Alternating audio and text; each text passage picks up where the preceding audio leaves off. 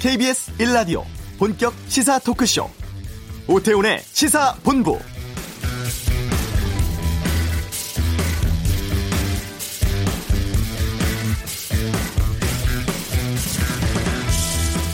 한 시간 전인 11시 20분경에 남북 양정상의 9월 평양 공동선언 서명식이 있었습니다.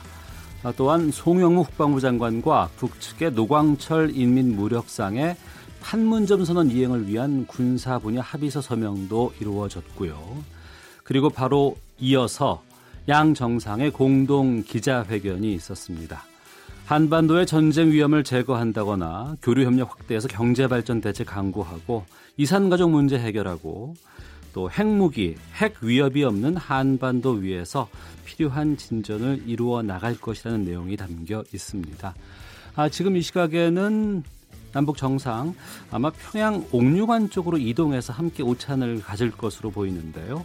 오태훈의 시사본부 9월 평양 공동선언 결과와 주요 내용 전문가들과 함께 자세히 알려드리겠습니다. 또 새로 들어오는 속보 상황, KBS 1TV 수중계 연결 등을 통해서 실시간으로 여러분께 알려드리겠습니다. KBS 1라디오 오태훈의 시사본부 지금 시작합니다. 네, 이 시각 핫하고 중요한 뉴스 전해드리는 방금 뉴스 KBS 보도국 김기화 기자와 함께합니다. 어서 오십시오. 안녕하세요.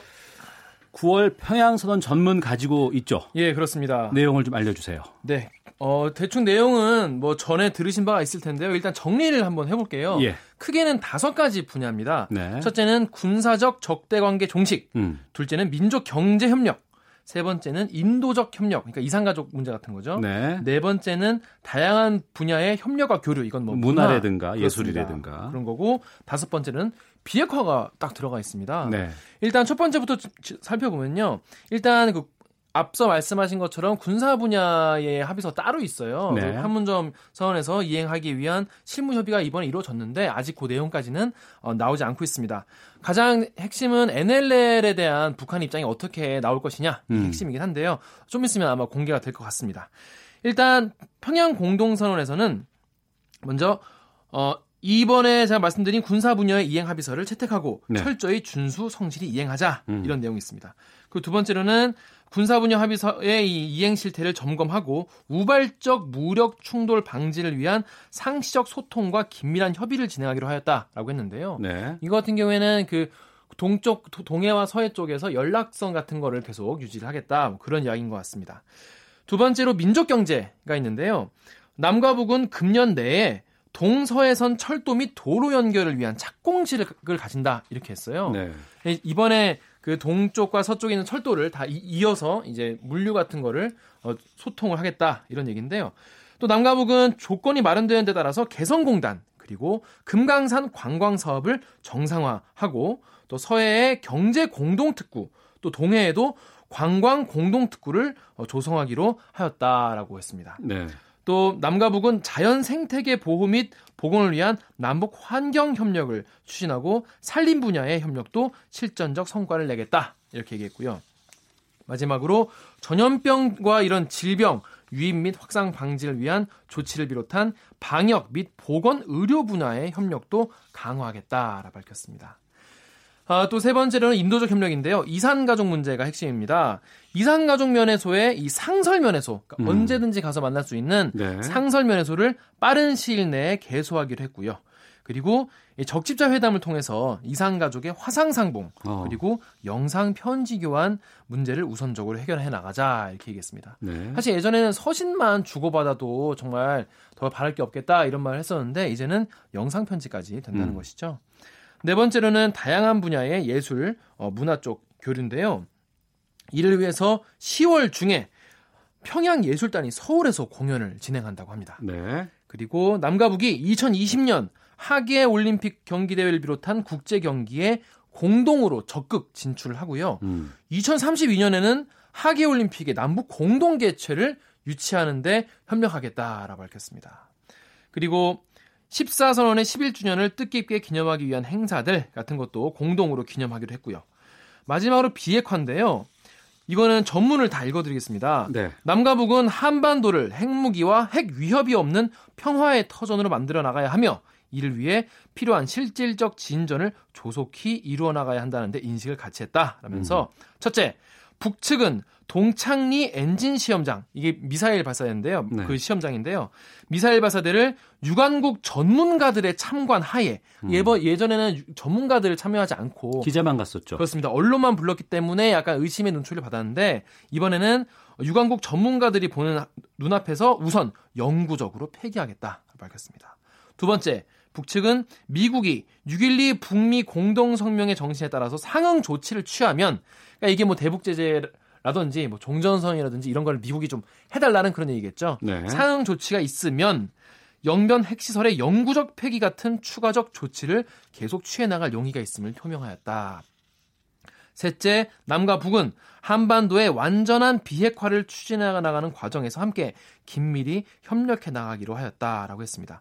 그리고 마지막으로 가장 정말 그야말로 뉴스, 새로운 소식이라고 할 만한 게 있는데요. 네. 김정은 국무위원장은 문재인 대통령의 초청에 따라서 가까운 시일 내로 서울을 방문하기로 하였다라고 했습니다. 네. 이에 대해서 이후에 이건 이제 선언문이고요. 이 기자들 앞에서 이제 기자회견이라고 이렇게 질답을 주고받지 않았기 때문에 뭐 회견이라고 볼 수 있을지 모르겠지만은 기자들 앞에서 문재인 대통령이 한 멘트가 있습니다. 네.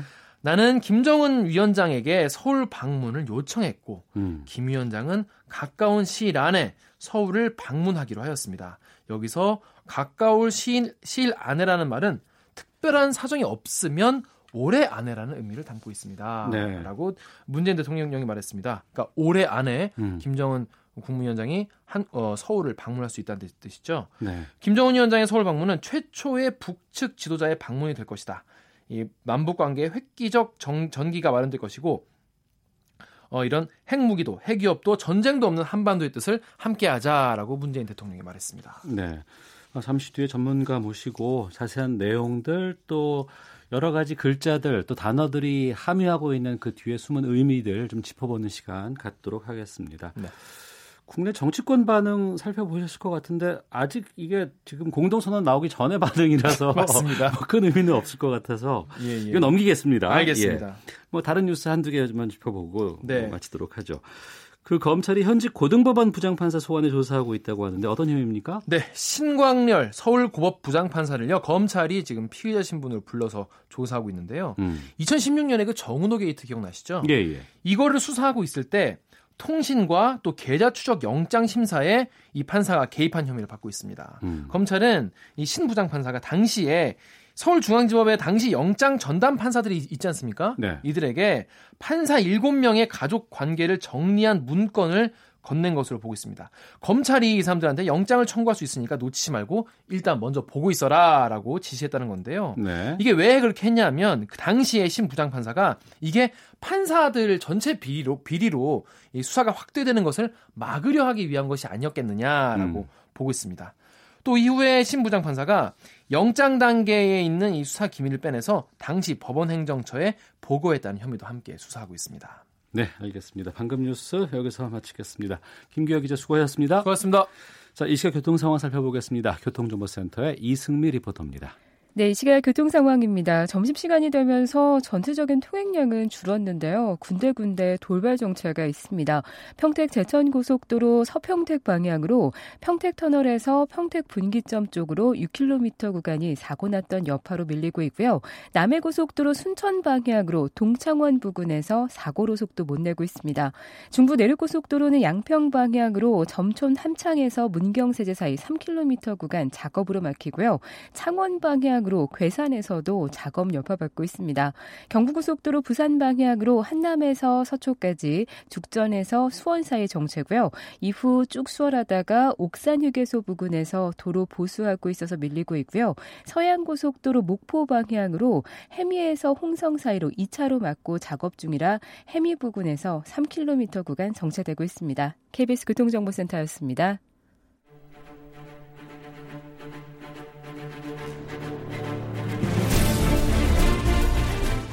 오늘 문재인 대통령과 내가 함께 서명한 9월 평양 공동선언에는 이 모든 소중한 합의와 약속들이 그대로 담겨져 있습니다. 나는 문재인 대통령에게 가까운 시일 안에 서울을 방문할 것을 약속했습니다. 남과북은 처음으로 비핵화 방안도 합의했습니다. 매우 의미 있는 성과입니다. 북측은 동창리 엔진 시험장과 미사일 발사대를 유관국의 전문가들의 참여하에 영구적으로 폐쇄하기로 했습니다. 또한 미국의 상응 조치에 따라 영변 핵시설의 연구 폐기와 같은 추가적 조치도 취해 나가기로 했습니다. 우리 결의 모두에게 아주 기쁘고 고마운 일입니다.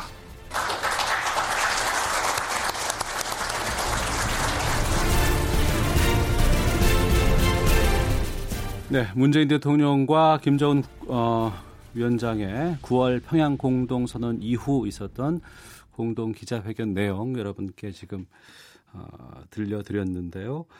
두 정상이 합의문 형식으로 발표를 했습니다. 이번 그 9월 평양 공동선언 어떤 내용을 담고 있는지 두 분과 함께 말씀 나눠보겠습니다. 먼저 전 통일부 차관이시죠. 이관세 경남대 극동문제연구소장 나오셨습니다. 어서 오십시오. 안녕하세요. 예. 그리고 이화여자대학교 김석향 북한학과 교수도 자리하셨습니다. 어서 오십시오. 안녕하십니까. 예. 뭐, 한 시간도 안 됐어요. 지금 이 공동선언이 나온 시기가. 그래서 두 분께서 이 평양 공동선언 살펴보시는데 지금 정신이 없으셔서 네. 시간도 많이 부족할 네. 것 같고. 그렇지만 좀 분위기라는 것부터 좀 여쭤보도록 하겠습니다. 먼저 이관세 소장님.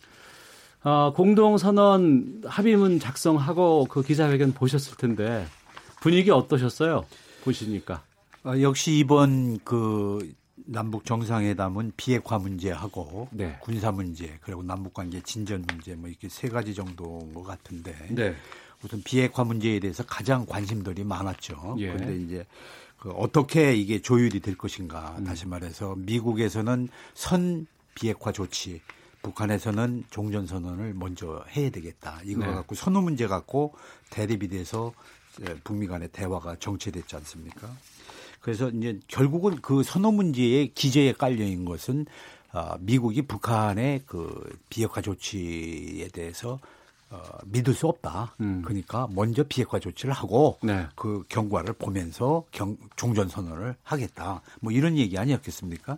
또 북한은 내가 분명히 비핵화 의지가 있고 완전한 비핵화를 하겠다고 했는데 네. 체제 안전보장의 첫 발걸음이라고 할 수 있는 종전선언에 대해서 왜 명확하게 보장 조치가 없느냐 뭐 이랬는데 이번에 그 합의서에서 비핵화 조치와 관련해서는 뭐 그 비핵화의 의지는 뭐 분명하다는 거는 뭐 여러 차례 얘기를 했고 동시에 그 미국이 상응한 조치를 취해준다면 영변의 핵시설의 영구적인 폐기 그리고 그와 유사한 추가적인 조치를 해나가겠다 네. 하고 언명을 했죠. 그래서 상응한 조치를 취한다면 아니란 단서가 붙어 있습니다. 예. 그래서 조금 더 이제 협의를 더 해야 될 것 같고 동시에 동창리 엔진 시험장과 미사일 발사대를 막 폐기했다고 하는데 그거에 대해서 서방에서 계속 불신을 하고 네. 그게 완전한 영구 폐기냐 아니냐 뭐 이런 문제가 있기 때문에 그 전문가들을 네. 참관하에 확실히 폐기하는 것을 그걸 보여주겠다. 뭐 이래서 그 미사일 부분과 핵 시설 이 부분에 대해서 명확한 자기 의지를 다시 한번 밝힌 게 좀 관심이 가는 대목입니다. 예. 그리고 이제 내부적으로는 아직 군사 분야의 합의서가 안 나왔습니다만은 그 군사적인 적대 관계의 종식과 그 한반도에서의 그 전쟁 위험 제거 그리고 적대 관계의 그 해소를 위해서 여러 가지 군사적인 합의를 한 걸로 알고 있습니다. 그 합의서를 보면은 나오면 또 말씀을 드리겠고 예. 다른 거는 뭐 통상 하던 것의 연장선상에서 있고 다만 서해 경제 공동 특구 그리고 동해 관광 공동 특구가 새로 이번에 아마 들어간 것 같습니다. 예. 그게 좀 눈길을 끄는 것 같습니다. 김석현 교수께서 보시기에 이번 그 공동선언에 담긴 내용들 중에서 네. 이 부분은 좀 예상하지 못했다. 아니, 이 부분은 참 뜻깊다라고 하는 부분은 어떤 거 꼽으실 수 있을까요? 저는 학습 효과가 있구나 하는 생각을 먼저 했는데. 학습 효과? 예. 그러니까 그 동창리 그 시설을 네. 그러니까 기자들을 모아놓고 전 세계에서 이제 기자들을 모아놓고 그러니까 폭발을 했잖아요. 예, 그랬죠. 계속해서 우리 언론에서도 그렇고 기자들도 이게 진짜 폭파한 거 맞긴 맞냐. 아, 그렇습니다. 뭐 앞부분만 이게 막혔지. 쇼 아니야. 그렇죠. 뭐, 예, 한마디로 쇼라는 거 아니냐. 그런 걸 인식해서 그쪽에서도 그 관계자가 나와서 기자들한테 여기 물 마셔봐라. 물 맑고 깨끗하다. 네. 그런데 왜 그 북쪽 관계자는 왜 안 마시는가 하는 거에 대한 의문도 제기하고 뭐 그랬었잖아요. 예. 근데 이제 그런 걸 인식을 하는구나. 그러니까 학습 효과가 있구나. 이런 생각이 듭니다. 그러니까 그 공동선언에 마지막 이게 핵 문제가 5번으로 들어갔구나 하는데 거기 보면 유관국 전문가들의 참관 하에 영구적으로 폐기한다. 그러니까 그게 계속 이제 이거 우리가 실효 검사도 못 해봤고 진짜 제대로 한 거 맞느냐 하는 그 의혹이 있는 상태에서 그거를 이제 그 우리의 의혹을 담아내는 거를 명시했구나 하는 생각이 들어서 역시 우리가 뭔가 불만이 있으면 계속 얘기를 해야 되겠구나 하는 생각이 가장 먼저 들었습니다. 근데 그럼에도 불구하고 전체적으로 그러니까 만족스럽냐? 그러면 사실 그렇게까지 만족스럽지는 않은데, 그러니까 특히 이 비핵화가 가장 중요한 이슈였잖아요. 그렇죠. 그 비핵화 부분을 따지면 그 공동선언의 1, 2, 3, 4, 5 중에서 5항, 5항이 이제 그 비핵화에 해당이 될 텐데, 그러니까 이 문구를 읽어보면서 저는 무슨 생각을 했느냐면, 아 이게 김정은 위원장도. 그러니까 그 자신의 주변에 있는 그 핵심 인력들을 설득해야 하고 또 한 걸음 더 나아가 북한 주민들을 설득해야 하는 과제가 있겠구나. 그러니까 그런 걸 감안해서 이만큼 얘기를 했나 보다 하는 생각은 들지만 여전히 이제 저는 뭐 북한 주민도 아니고 딱히 김정은 위원장의 그 설득을 들어야 될 위치도 아닌 만큼 이거보다 조금 더 한 걸음 더 나아갔으면 좋았겠다 하는 아쉬움은 남기는 합니다. 예, 김석향 교수께서 지적해 주신 아까 그 부분이 5항의 5의 1항 같아요. 그렇죠. 네. 북측은 동창리 엔진 시험장과 미사일 발사대를 유관국 전문가들의 참관하에 우선 영구적으로 폐기하기로 하였다. 이 부분이 학습 효과 때문에 좀 더 좀 저는 그렇다는 생각이 드네요. 알겠습니다. 이 얘기인 것 같아요. 예, 이관세 소장님. 무슨 얘기냐면은 북측에서는 체제 안전 보장으로서 종전 선언을 요구를 하는데 미국에서는 선행적으로 비핵화에 전제적인 조치를 취해라. 그런데 북측에서는 나름대로 난 조치를 취했다. 그렇죠. 근데 그걸 잘 안 믿어준단 말이에요. 다시 말해서 동창리 엔진 시험장이나 풍계리 핵실험장이나 폐쇄를 하고 이 1단계 어떤 기초적인 비핵화 조치로서 취했는데 이걸 안 믿어지고 그거 뭐 다시 복구하면 고만이 잡냐.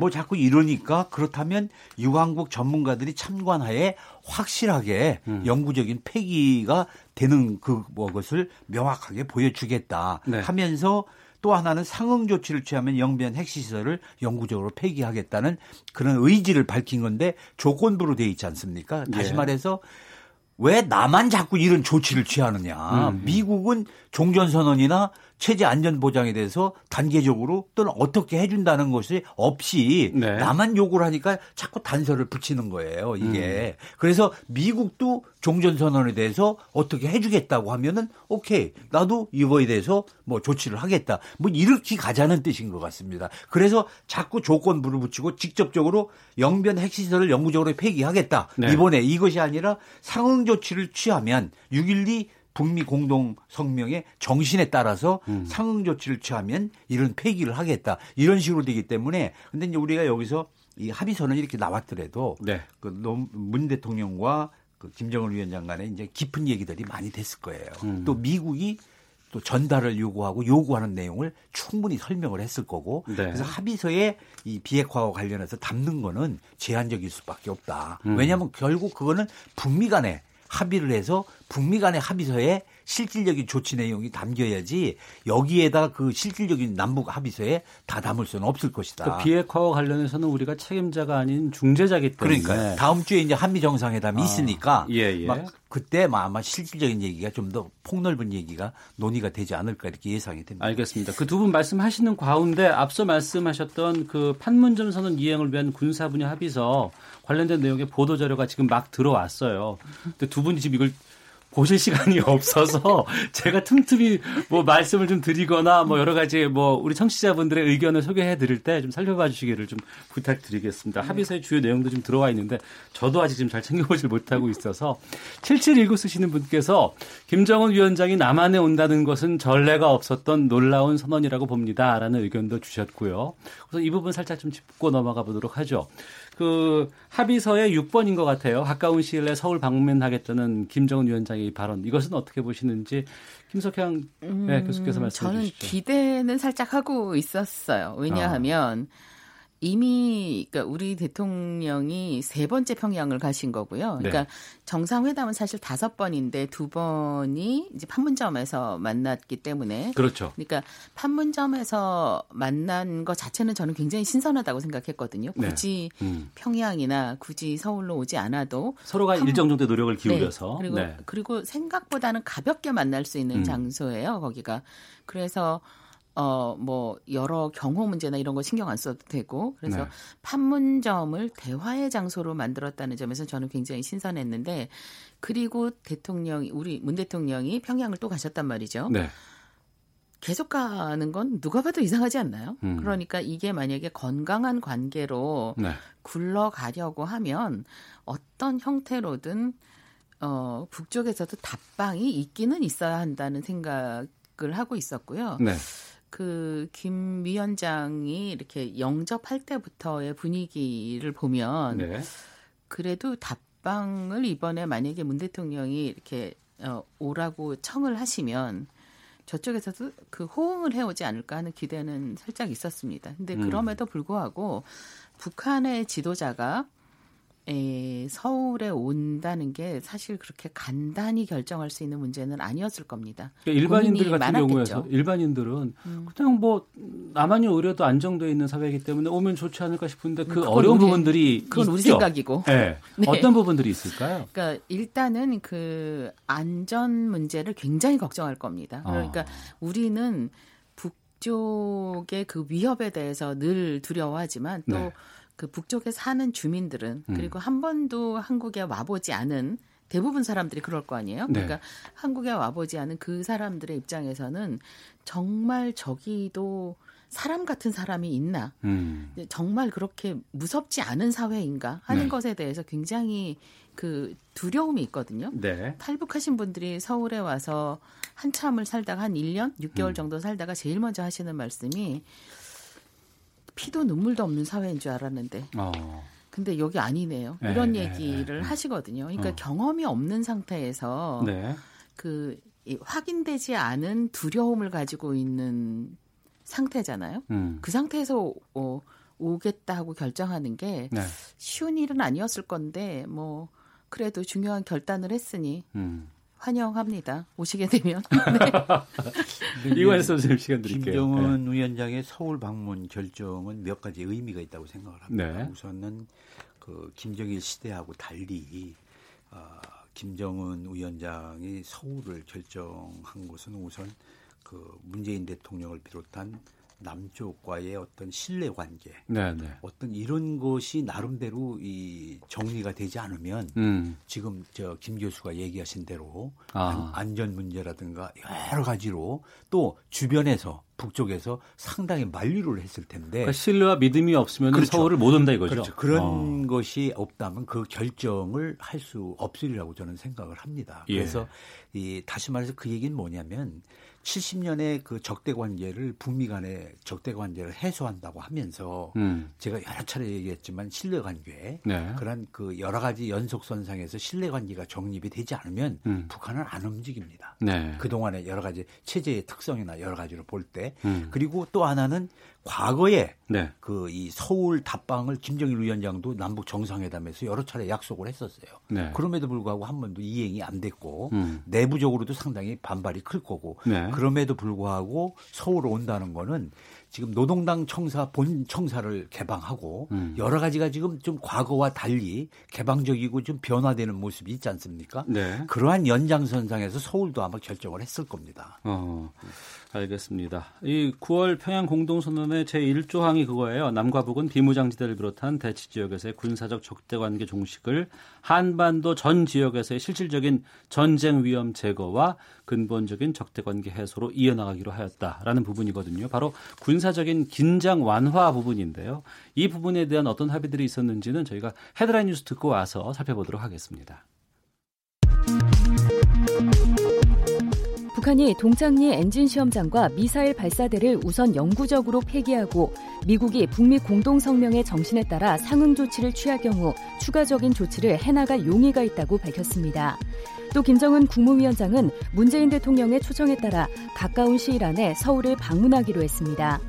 문재인 대통령과 김정은 북한 국무위원장은 오늘 정상회담이 끝난 후 이런 내용을 담은 9월 평양 공동선언문을 발표했습니다.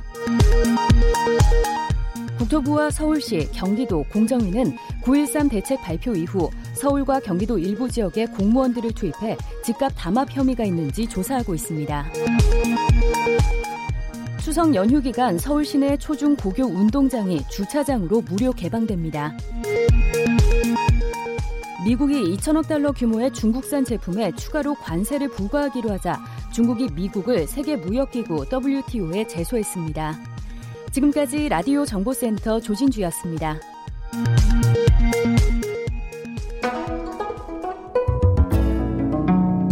함께하는 평화, 함께하는 미래, 국민의 방송 KBS. 네, 평양 남북 정상회담 2일차 특집. 시사본부 함께하고 계십니다.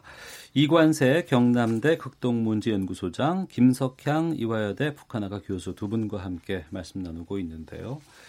지난 4.27 남북정상회담 이후에 두 차례 장성급 군사회담, 또 통신실무접촉, 또 40차 군사실무회담을 거쳐서 이번에 판문점 선언 이행을 위한 군사분야 합의서가 서명을 했습니다.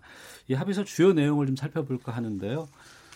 이관세 소장님, 예, 살펴보셨어요, 바로? 네, 이번에는 이제 지상, 해상, 공중에서 적대 행위를 금지하는 문제를 합의한 것이 주요 요인인 것 같습니다. 네. 그래서 그런 것을 통해서 군사적인 긴장 완화, 그리고 군사적인 신뢰 구축 문제를 이제 해나간다. 네. 이런 얘기입니다. 그래서 지상에서는 그 이 완충지대, 그러니까 총 10km의 폭을 네. 완충지대를 만들어서 포병 사격 훈련, 또 야외 기동 훈련을 하지 않는다. 예. 이런 것이 되겠고요. 그래서 어떤 그 적대행위 이런 중지를 통해서 우발적 충돌 위험을 근본적으로 막겠다. 네. 그리고 해상 적대행위를 중지하기 위해서는 일정 구역에 80km 정도의 해역을 완충 수역으로 설정을 해서 막 이 해상 기동 훈련 같은 거 함포 사격을 하지 않는다. 그런데 이게 이제 지난번에도 논의가 됐었습니다만은 그 일정 그 수역에서 네. 포 사격 및 해상 기동 훈련을 하지 않고 해안포와 함포의 포구에 포신 덮개를 설치한다. 그러니까 그 이 함포 이 포구 네네. 그것이 상당히 많지 않습니까? 예. 그리고 포문 폐쇄 조치를 취하기로 했다. 이게 상당히 우리가 계속해서 요구를 했던 개성 쪽에 장사 점포가 있다. 그렇죠. 이런 그런 거죠. 그거를 포구 덮개를 하고 포문 자체를 폐쇄로 하는 것이 아마 굉장히 눈에 띄고요. 예. 그리고 이제 해상에서 공중에서도 적대 행위를 해서 비행 금지 구역을 설정해서 항공기의 우발적 충돌 가능성을 차단하는. 예. 그래서 우선 지상과 해상 공중에서의 적대 행위를 금지하는. 이런 것이 이번에 합의가 돼서 군사적인 긴장 완화에 많이 도움이 될 것 같습니다. 예, 김성현 교수님은 그 재미있었던 게 이걸 재밌다고 하면 안 되는데 그런데 그 지상, 해상, 공중을 하면서 그 범주를 굉장히 구체적으로 정했어요. 그러니까 이게 뭐 폭 10km 폭의 완충 지역을 정한다든가 아니면 이 해상 그 구역을 정할 때도 그냥 80km 구역으로 하지 않고 네. 북측 초도 동해 남측 속초로부터 북측 통천 그러니까 남측의 덕적도 뭐 이렇게 네. 딱 그 구역을 정해놔서 거기선 하면 안 돼 하는 예. 것들이 이거는 그 실천을 그러니까 상징적인 것이 아니고 네, 그냥, 오히려 더 그냥 해상 구역을 정한다 뭐 지상에서 그런 구역을 정한다가 아니라 네. 구체적으로 이걸 어떻게 하겠다 하는 거를 보여주는 것 같아서 반가웠고요. 저는 개인적으로 이게 굉장히 반가웠는데 공동 유해 발굴. 네네. 왜냐하면 맨날 미군만 가서 그 유해 발굴을 해가지고 와서 그 이 성적이 덮어가지고 그러니까 그동안 연고도 모르고 그냥 땅에 묻혀 있었던 분들이잖아요. 네. 그분들 시신을 수습하지 못하는데 미군은 해가는구나 하는 것 때문에 굉장히 가슴이 아팠었는데 네. 이번에 그 공동 유해 발굴을 하기로 하고 내년에 이걸 구체적으로 진척시킨다고 적어도 디미 그러니까 비무장지대 안에서 네. 그렇게 결정해 놓은 건 굉장히 반갑습니다. 네, 김석현 교수님께서 말씀해 주신 것처럼. 그럼 저도 지금 이걸 보고 있습니다만 공동 유해 발굴 같은 경우에도 아주 구체적이에요. 네. 철원 화살머리 고지 일대에서 올해 내 지뢰와 폭발물을 제거하고 또 유해 발굴은 내년 19년 4월 1일부터 10월 30일까지 추진한다라고 아주 그 기한을 네. 못 박았고 네. 장소까지도 이렇게 해놨다는 네. 거는 이번 군사 분야 합의선 상당히 좀 실제적이고 좀 바로 이행할 수 있는 것들. 그러니까 진짜 공동 유해 발굴을 할 거잖아요. 예. 그런 사실들이 굉장히 반갑습니다. 그런데 예. 이 공동 유해 발굴도 중요하지만 그걸 하기 위해서는 지대를 다 제거해야 돼요. 그렇죠. 그 네. 지역에. 예. 예. 지대를 제거하지 않으면 공동 유해를 발굴할 수가 그래서 없어요. 그래서 내년 4월로 미뤄놓은 그렇죠. 것이 아닐까 그렇죠. 싶어요. 지뢰 제거도 포함이 돼 있습니다. 예, 예. 그러니까 그건 동시에 같이 따라갈 수밖에 없기 네. 때문에 네. 그래서 이게 이제 나름대로 상당히 중요한 건데 근데 이제 우리가 이걸 좀 잘 봐야 될 것이 이 하나하나가 사실은 옛날 같으면 이게 합의하기가 굉장히 예민하고 어려운 것들 아니에요? 아, 그래요? 비무장지대에 뭐 GP를 철수한다든지 뭐 JSA의 비무장화를 한다든지 뭐 이런 게 간단치 않은데 사실 이걸로 이렇게 본다면은 이 남북관계의 어떤 그 군사적인 긴장화나 예, 예. 하고 무력 충돌을 방지하기 위해서 사실 이렇게 제도적으로 지금 김 교수께서 얘기하신 대로 구체적으로 영역과 그 지점과 범위를 명시하고 있잖아요. 네. 그래서 이건 매우 실천 가능성이 높은 것 같고 이러한 장치가 이렇게 된다는 거는 앞으로 이 군사적인 긴장 완화뿐만 아니라 이 군사적인 면에서 상당히 진전을 가져올 수 있는데 네. 이것이 사실상 우리가 종전선언이라는 게 뭡니까? 사실 전쟁을 이제 종식한다는 거 아니겠어요? 그렇죠. 휴전 정전 상태를. 예, 예. 근데 사실 그 선언만 가지고 있고 비무장지대고 이런 휴전선에 화력이 집중돼 있으면 무슨 의미가 있습니까? 대치가 돼 있으면은 이런 거 하나를 제거하는 것이 예. 사실상 종전으로 가는 과정이라고 저는 생각합니다. 예. 이게 오히려 더 실질적인 거예요. 정치적인 선언 하나 이렇게 하는 것보다도 네. 그래서 이런 것은 남북 간에 할 수 있는 거는 남북 간에 지속적으로 해 나가고. 북미 간의 비핵화 협의를 해서 또 비핵화하는 문제는 북미 간에 또 논의를 해나가고 이런 과정, 이러한 남북 간의 군사적인 긴장 완화가 결국은 비핵화하는 데도 촉진적인 역할을 저는 하리라고 봅니다. 예. 그래서 군사적인 대치가 없고 긴장이 없고 대립이 없으면은 비핵화에도 상당히 영향을 주지 않겠습니까? 그래서 예. 이번에 군사회담의 합의는 우리가 직접적으로 비핵화를 강제할 수는 없겠지만 나름대로 이러한 남북 간의 군사적인 합의를 통해서 이렇게 비핵화에도 막 촉진적인 역할을 하고 상당히 그 이 뭐랄까 평화 체제를 위한 실천 단계에 진입하는 상당히 저는 중요한 의미가 군사적인 합의에서 아마 이루어졌다고 저는 봅니다. 서명 이후에 이제 사진을 딱 찍는데 네. 그 송영무 장관과 노광철 인민무역상관의 관계가 좀 싸해서 표정도 좀 어두워서 이게 뭐 별로 좋지 않은 것이 아닌가 싶은데 군인이라서 네, 경직돼 있는 부분이고 네. 오히려 지금 보면 내용들은 상당히 좀 네. 구체적이고 좀 여러 가지 것들을 담고 있다라고 좀 볼 수 있는 것 같은데 그 외 부분들 이산가족 부분하고 이제 협력이라든가 경제 발전 쪽도 좀 살펴보겠습니다. 그 부분에 대해서 좀 특징적인 부분이 있으면 김석현 교수께서 좀 짚어주시죠. 저는 이산가족이라 제가 예. 이산가족 2세대거든요. 아 그러세요? 네. 예. 그래서 사실은 임종석 실장이 그러니까 그 처음에 그러니까 회담 전에 브리핑할 때 이번에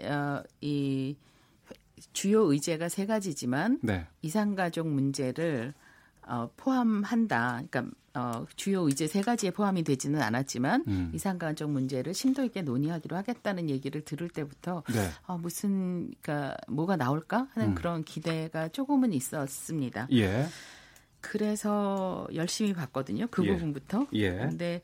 이제 일단 반가운 거는 저희가 금강산 지역의 이산가족 상설 면회소를 지어놓기만 하고 써보지도 못한 채 그냥 그 금강산이 문이 닫혔잖아요. 네, 그리고 10년을 보냈어요. 네, 네. 그리고 10년을 보냈죠. 근데 이거를 조속히 복구하기로 하였다 그런데 이 복구가 무슨 뜻일까 하는 거를 아직은 명확하게 모르겠습니다. 그리고 예. 이산가족의 화상상봉과 영상편지 교환 문제를 우선적으로 해결해 나가겠다. 이거는 일단 굉장히 반가운 일이기는 한데 그 전면적 생사 확인 같은 게 없구나 하는 점에서는 아직 아쉽습니다. 네. 그러니까 이산가족 분들이 그러니까 1세대는 사실 아주 빠른 속도로 돌아가시고 계시거든요. 네. 근데 그분들이 한 분이라도 덜 돌아가셨을 때 아직 그분이 계실 때 조금이라도 생사 확인만이라도 했으면 전면적으로 하면 네. 좋겠다는데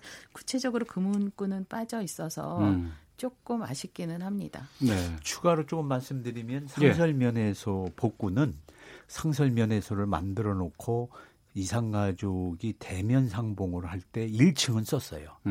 그 1, 2층 정도는. 네. 그리고 그 객실을 네. 하나도 안 써가지고. 아, 이번에? 아니 10년 동안. 10년 동안. 그래서 거의 그 객실을 사용을 안 했기 네. 때문에 그게 망가져서 다시 좀 개수 작업을 좀 한다는 얘기고요. 그래서 그게 돼야 북쪽에서도 사람이 와서 자면서 알겠습니다. 면회를 할 수 있고 상봉할 수 있다. 그리고 영상 편지 교환은 대한적십자사가 오래전부터도 그 가족들을 상대로 해서 그 영상 자료를 다 저희 아버지도 찍으셨습니다. 다 만들어 놓고 있어서 북쪽에다가 보내만 주면은 북쪽에서 가족한테 전달을 해서 정말 뭐 꼭 만나는 것도 중요하지만 영상을 통해서 뭐 다 들어볼 수 있고 볼 수 있으니까. 다룰 게 너무 많은데 시간이 지금 다 됐어요. 그래서 네. 경제 분야에 대해서는 두 분께서 이 여러 가지 선언에 담은 합의문 중에서 가장 핵심적인 것들 하나만 무엇이 있을지 말씀해 주시죠.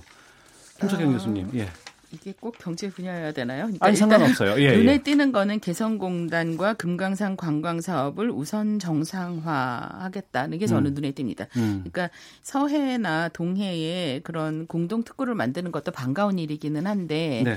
사실은 개성공단이 문을 닫은 이후에 우리 기업인들이 정말 피눈물을 흘리면서 기다리고 있었고요. 알겠습니다. 네, 네 그 부분하고 이관세 아쉽습니다. 예, 뭐 그거하고 서해 경제 공동 특구. 그리고 동해 관광 공동 특구를 조성하는 문제를 협의해 나간다는 게 추가된 것 같고요. 예. 다른 것은 뭐 저 철도 도로는 있었던 얘기고 환경 산림 협력도 뭐 실천적으로 해 나가겠다. 뭐 보건 의료도 뭐 계속 해 나가겠다. 두 분 다음에 또 모셔야 될 것 같아요. 이번에는 너무 많이 못 들었습니다. 네, 두 분 고맙습니다. 네, 감사합니다. 예, 뉴스 들으시고 잠시 2부에서 뵙겠습니다.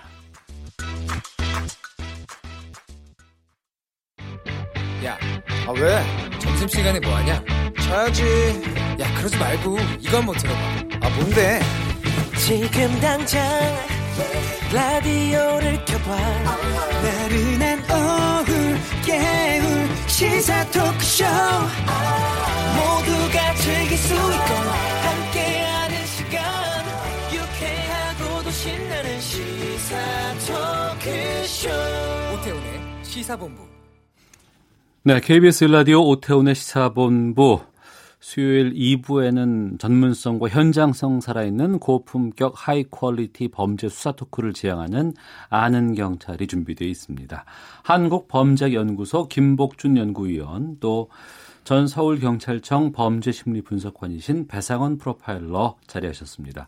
두 분 어서 오십시오. 예, 안녕하세요. 예. 자, 어제부터 저희는 지금 3차 남북 정상회담 네. 소개하느라고 정말 정신이 없습니다. 두 분께서도 이번 남북 정상회담 주의 깊게 보셨을 것 같은데 네. 먼저 김복준 의원께서 네. 가장 그 인상 깊었던 장면은 어떤 거 말씀하실까요? 저는 카프레이드가 좀 인상 깊었어요. 요 전번에는 이제 판문점 넘어왔다가 같이 넘어가고 이 장면을 보면서 굉장히 가슴이 뻐근했었는데 예. 이번에는 아마 카프레이드는 처음인 것 같아요. 예. 그 장면을 보면서 이제 그 평양 주민들이 나와가지고 뭐 꽃을 흔들고 환영을 하는데 그 모습을 보면서 아 이제 좀 뭔가 좀 현실에 좀 조금은 더 다가가는 것 같다. 막연하면 그런 느낌이 있었어요. 예, 2007년 10월에 노무현 대통령이 평양 가셨을 때 카프레이드가 있긴 했었는데 그렇게 길게 안 했죠. 길게도 안 했고 예. 그때는 그 김정일 위원장과 예. 같이 하지도 않았고 그렇습니다. 그런 부분이 예. 차이가 있었고요. 아, 배상원 위원께서는요. 아무래도 이제 뭐 문재인 대통령께서 이제 길가에 연도에 있는 평양 시민의 손을 잡는 거. 네. 예전에는 통제 앞에 있는 그 경호원들이라든가 어떤 그걸 이제 통제한 사람들이 있었는데 지금은 전혀 그런 거 없이 글쎄요. 그걸 뭐라고 해야 되나요? 그쪽의 자신감이라고 해야 될까요? 아니면 어느 정도까지 김정은 위원장, 국무위원장이 통제가 된다고 하는 부분일까요? 네. 그 부분이 많이 좀 그래서 왜냐하면 직접적으로 평양 시민을 뭐 문재인 대통령이 만난다는 것 자체가 그것도 큰 의미가 있는 것 같아요. 손을 잡고 네. 그리고 큰 90도 인사를 하시는 그 부분. 그러면 평양 시민들이 생각하시기에 소위 말하는 자본주의 국가의 대통령에 대한 어떤 생각도 이런 것들이 많이 좀 그럴까 생각해봤어요. 제 생각은 아마 북측에서 긴장했을 것 같아요. 사실은 이제 우리는 문재인 대통령 들어오고 나서 이 경찰청 경호 기조가 바뀌었어요. 예. 그 전에는 철저하게 통제, 그다음에 이제 그 변리시킨다고 그러죠. 예, 예. 그런 경호를 했는데 인권 친화 경호라고 해가지고요. 가능하면 경호하는 인력 자체가 잘 보이지 않고 예. 통제를 최소한으로 하라는 그런 인권 친화 경호 기조로 바뀌었거든요. 그게 이제 그대로 실천이 된 거고 우리 그 문 대통령이 그냥 거침없이 가서 그 악수하는데 사실 북측 입장에서 봤을 때는 엄청나게 긴장했을 수 있습니다. 네. 깜짝 놀랐어요. 그래서 김정은 위원장이 깜짝 놀라서 살짝 잡았거든요. 그러니까 그런 모습이 있었는데 양복 뒤쪽을 조금 잡는 느낌. 예. 잡았다기보다는 약간 손을 대는 느낌이 안내하는 쪽으로. 그러니까 순간 당황한 거예요. 그렇죠. 예. 왜냐하면 설마 이렇게 가서 이제 악수를 하라고는. 그 두 분께 이 질문을 좀 드려볼까 해요. 그러니까 이제 이번에 그 9월 평양 공동선언의 6번째 항이 가까운 시일 안에 김정은 위원장의 서울 방문이거든요. 네, 예. 외국 정상들 오거나 이러면은 경찰청 비상령 떨어지는 걸로 알고 있습니다. 경찰청만 비상령이 떨어지는 게 아니고요. 예. 국가 원수급 그러니까 이제 그 국가 수반 정도의 어떤 그 기준이 되는 뭐 이를테면 교황 오실 때도 마찬가지고요. 예. 이럴 때는 일단은 대한민국에 있는 육해 공군이 전체 비상 상태에 들어가고요. 예. 그다음에 이제 경찰도 가포 비상령이 발효됩니다. 가포 비상령이 발효되면 경찰 인력의 100%가 전체 다 동원되는 거고요. 예. 또 이제 특히나 이제 이 외곽 경비. 그러니까 대통령이 지나가는 연도를 중심으로 해서 그 외곽의 어떤 통제 그 경력으로 활용이 되거든요. 네. 그렇기 때문에 뭐 그거는 뭐 거의 초비상 상태에 들어간다고 봐야 되는데 그런데 이제 특히나 만약에 이제 뭐 가까운 실내라는 건 얘기 들어보니까 제 생각에는 올해 안 같아요. 네, 뭐 금년 안 이런 소리 같습니다. 그런데 이제 특수성 있잖아요. 김정은 위원장이 만약에 우리나라에 온다 그러면 예. 아마 가포 비상령 그 이상의 이제 어떤 언어는 없지만 특갑 강력 가포 비상령이 떨어질 겁니다. 예. 상황은 그런 거죠. 그러니까 지방에서 근무하는 경찰관들, 경비 경찰관들이 서울로 차출되는 그런 상황. 그러니까 원래대로라면 정위치 근무에서 이탈 없는 상태 그리고 이 부분이 되지만은 이제 상당한 차출이 되는 상태가 될 것이고 특히 이제 민감한 부분이 우리는 표현의 자유가 있는 집회 시위의 자유가 있지만은 그거를 김정은 위원장이 사실 본다는 게 좀 그렇지 않습니까? 이제 여러 가지 좀 껄끄러운 시위 같은 거 그런 부분에 대한 걸 어떻게 할 것인가가 가장 경호의 첫 번째가 아닐까? 네. 왜냐하면 인적 경호는 미국 대통령이 오셨을 때도 충분히 할 수 있잖아요. 근데 이제 그때는 이제 흔히 말하는 반미 시위 같은 거는 요즘 안 하니까 문제가 아닌데 그런 부분 좀 걱정일까 싶습니다. 알겠습니다. 아니 그런 게 서로 있어도 저는 가감 없이 보여주는 것도 괜찮다고 생각해요. 예, 알겠습니다. 본격적인 아는 경찰 이제부터 시작을 하겠습니다.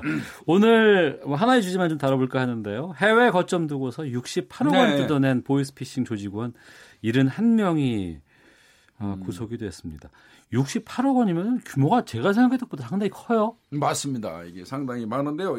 일단은 68억의 어떤 그 이 보이스피싱 사기를 해서 한 기간은 2015년 12월부터예요. 예. 그리고 이제 올해 3월까지거든요. 그러니까 뭐 한 80명이 넘는 그 조직원을 포섭을 했다고 해요. 네. 그 이제 이게 이제 포섭 단계의 어떤 문제점이 좀 드러났어요. 별도로 이 조직원을 포섭하는 과정에서 대부분 보니까요 군대를 제대하고 취업이 어려운 우리 청년들을 예, 꼬여가지고 이제. 예, 필리핀이라든지 중국이라든지 태국에 아마 그 본부를 두고 있었던 것 같습니다. 네. 그쪽으로 유인한 이후에 이제 완전히 감금 상태에서 예. 여권까지 그 빼앗고 휴대폰 빼앗고 감금한 상태에서 이제 강제로 일을 시켰고 거기서 이탈을 하게 되면 이제 뭐 이거 엄청나게 뭐 뜨거운 물을 끼얹는다든지 잔혹한 행위를 하면서 통제를 했다는 거 아니겠습니까? 예. 그래서 이제 그런 부분이 좀 문제가 됐는데요. 주범격이 되는 사람들이 다행이 아니죠. 보니까 공교롭게도 총책이 28살 윤모 씨라는 사람하고 이모 38살 이런 사람들이거든요. 그러니까 한국 사람들이 외국에 가서 거기에서 이제 본부를 두고 또 국내를 상대로 또 국내 이 청년들을 모집해가지고 이 범행을 한 특수한 경우에 해당되겠습니다. 이게 좀 독특한 조직인데요. 예. 이걸 조직이라고 해야 되나요? 일종의 연합 조직 같은 형태의 연합조직. 범죄 조직이죠? 예, 범죄 조직인데 이거를 조직 범죄라고 하기도 애매하고 그렇다고 해서 그냥 사기 조직이라고도 애매한 부분이라는 것은 왜 그러냐면은 이걸 이제 조직원을 모집할 때는 일반 기업 형태, 예를 말하자면 인턴십 같은 거 외국으로 좀 취업시켜준다라고 끌고 가서 거기서 이제 본색이 드러나갖고 감금해놓고 훈련시키고 얘기하고 이런 방식이기 때문에 약간 중간에 섞여 있는 좀 조금 발전된 형태의 좀 진화된 형태의 범죄 수법을 하고 있고요. 네. 그러니까 실제로 여기에 참여한 사람들은 범죄자이기도 하지만 피해자이기도 한 게 섞여버립니다. 그렇기 때문에 사실은 좀 이 범죄 액수가 68억이 많긴 많은데 네. 전체 조직원에 비해서는 작은 겁니다. 그러니까 조직원의 숫자의 분율에 비해서는 작은 부분은 아마 이 범죄의 이 과정이 네. 좀 독특해서 그런 것 같습니다. 알겠습니다. 잠시 좀 그 말씀을 전해드리면 트럼프 대통령이 김정은 핵 사찰 합의 이러한 내용의 트위터 글을 조금 전에 올렸다고 하거든요. 그러니까 지금 9월 평양 공동선언 발표한 이후에 트럼프 대통령의 어떤 첫 번째 어떤 그 자신의 입장 발표가 아닌가 싶은데 자세한 내용들은 또 다음 시간에 좀 살펴보도록 하겠습니다. 그 68억을 71명의 보이스피싱 조직원들이 이제 이걸 이제 뜯어낸 거예요.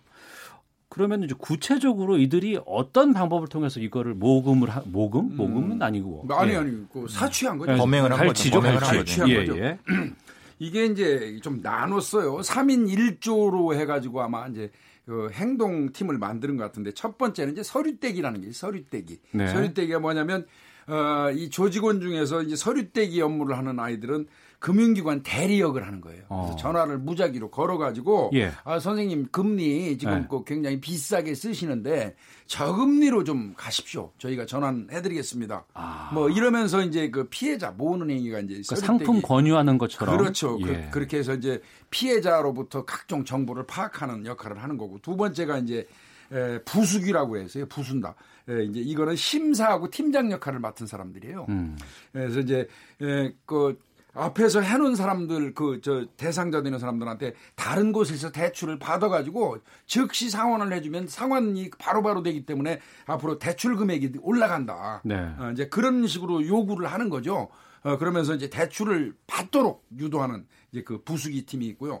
세 번째 팀은 이제 녹취팀이라고 얘기하는데 이게 자금회사 혹은 이제 팀장 역할인데 피해자가 이제 그 상환금을 갚은 갚기 위해서 다른 곳으로 대출을 받게 유도했잖아요. 예. 그 받은 돈을 자기들 통장으로 유도하고 빼내는 이런 세 가지 과정을 3인 1조로 돼가지고 하는 겁니다. 보이스피싱 관련된 얘기를 많이 들으면은요. 아니 얼마나 허술하게 행동하는 걸 우리가 아는데 거기에 걸려들까라는 생각을 그렇죠. 많이 하는데 근데 그건 안 그렇다면서요. 아닙니다. 왜 그러냐면은 그러면 이 사람이 어떤 왜 이게 적은 고금리의 대출을 받았는지를 어떻게 알았을까? 일단 정보를 빼낸 단계부터 이 사람들이 작동하는 부분입니다.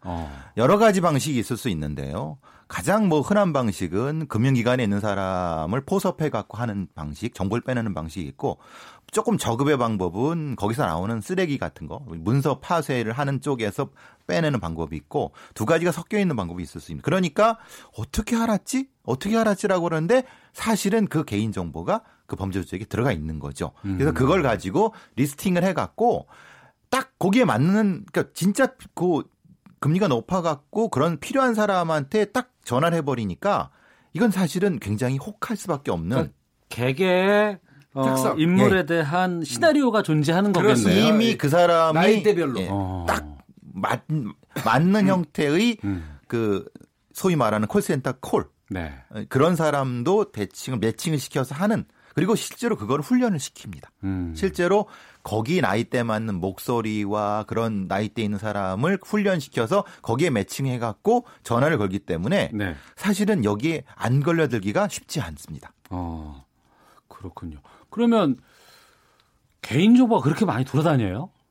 개인정보가 이게 문제인 거죠. 사실은 보이스피싱은 우리가 쉽게 당하는 이유는 공교롭게도 나한테 전화했는데 내 정보를 잘 알고 있으면서 그걸 적극적으로 저쪽에서 이야기를 하다 보니까 그 사람들이 얘기하는 걸 사실로 믿을 수밖에 없는 거예요.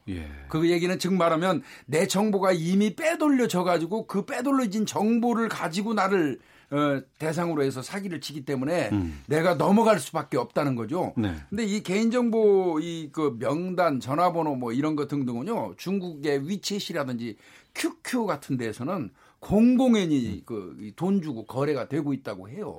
기본적으로 방식은 우리나라의 금융기관들이 참 이게 나쁜 짓을 하는 게 뭐냐면 그 보안을 외주를 줍니다. 외주. 그러니까 그 보안을 하는 업체를 외주를 주니까 거기서 빠지는 거예요. 거기가 너무 보안이 허술합니다. 허술합니다. 그러니까 흔히 말하는 방화벽이 너무 허술해요. 그러니까 금융기관 자체는 방화벽이 있는데 그걸 외주 주는 업체의 방화벽이 너무 허술하다는 겁니다. 왜냐하면 자본금이 약하기 때문에 중국 해커들이 여기를 공격한다는 겁니다. 그러니까 쉽게 아주 간단한 방법으로 이걸 해킹해갖고 이거를 한 건당 10원 이렇게 팔아먹, 저희 아마 우리나라 국민의 4분의 1, 3분의 1의 거는 거의 다 가지고 있을 겁니다. 그럴까요? 그게 사실은 심각하게 우리가 이 안전 비용을 지출해야 되는데 지출을 기피하는 이 문제가 사실은 큰 문제예요. 최근에는요. 명함 수집 각 뭐 백화점에 가면 경품권 준다고 이름하고 전화번호 써서 경품에다가 내죠. 같은 거, 마트 같은 거, 백화점 같은 데 써내는 거 이런 게 공공연히 개인 정보로 수집이 돼 가지고 활용되기도 한다는 겁니다. 그러니까 뭐 대형 마트가 그것 때문에 심각한 문제가 있었지 않습니까? 작년에.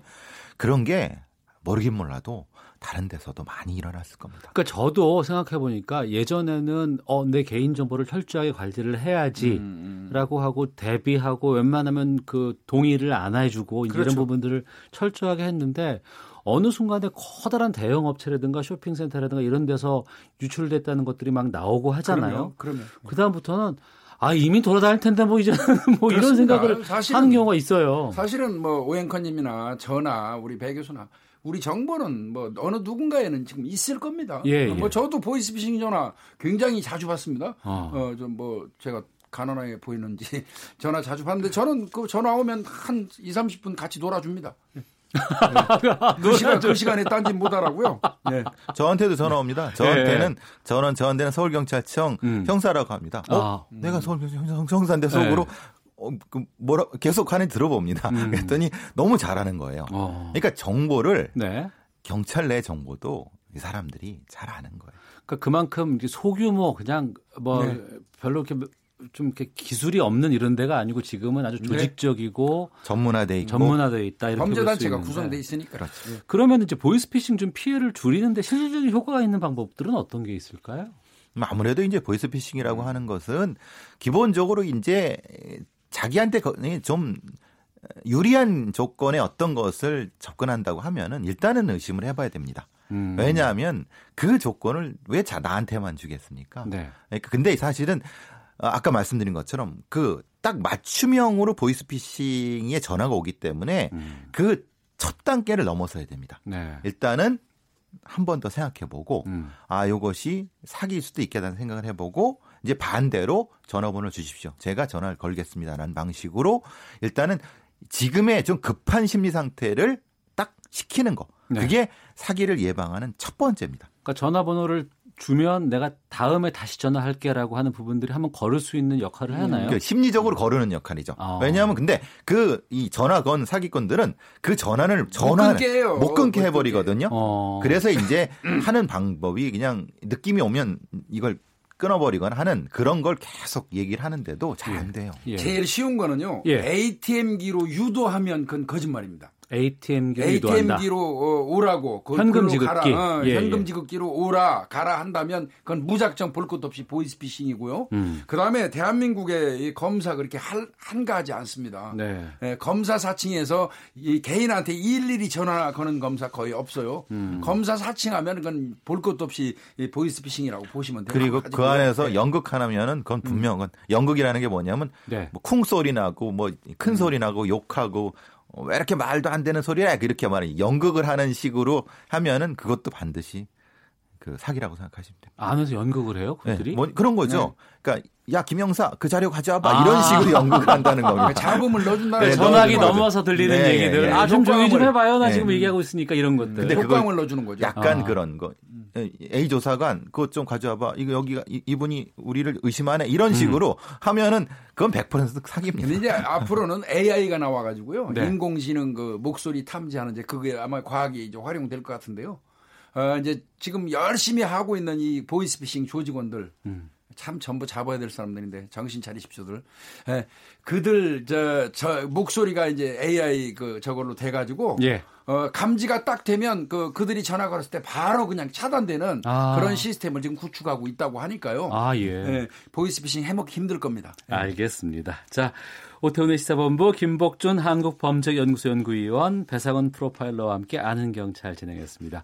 오늘 두 분 말씀 고맙습니다. 감사합니다. 헤드라인 뉴스입니다. 대구 북구 아파트 건설 현장 내 조경용 중국산 석재에서 여왕개미 한 마리를 포함해 붉은 불개미 800여 마리가 발견됐습니다. 추석을 앞두고 주요 수입 농축수산물 가격 상승세가 이어지고 있습니다. 관세청이 추석을 맞아 66개 품목 수입 가격 변동 상황을 분석한 결과 주요 농축수산물 41개 품목의 가격이 올랐습니다. 직장인과 구직자의 절반 이상이 올해 추석 연휴에 고향에 갈 계획이 없다는 조사 결과가 나왔습니다. 주택 공급 확대를 위한 그린벨트 해제 문제를 놓고 정부와 협상 중인 서울시가 도심 내 6만 호 이상 공급안을 제시한 것으로 전해졌습니다. 지금까지 라디오 정보센터 조진주였습니다. 이어서 기상청의 강혜종 씨입니다.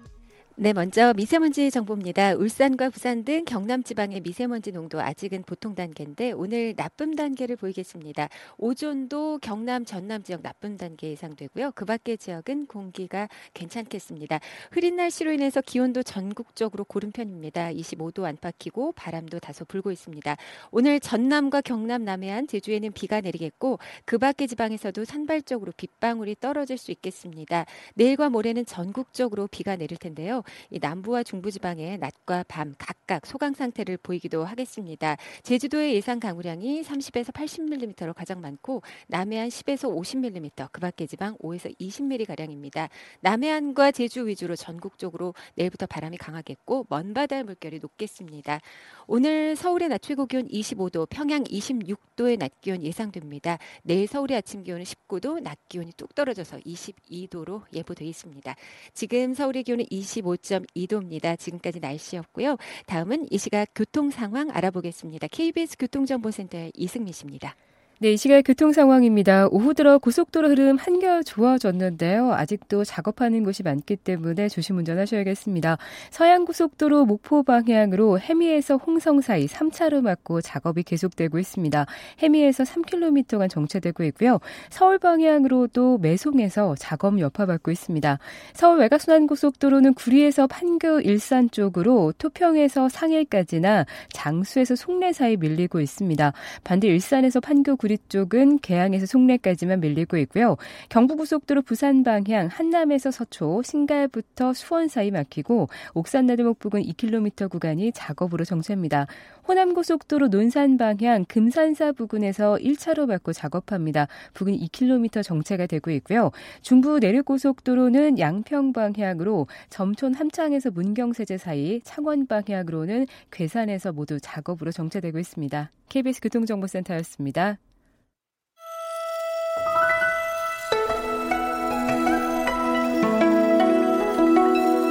함께하는 평화, 함께 여는 미래, 국민의 방송 KBS.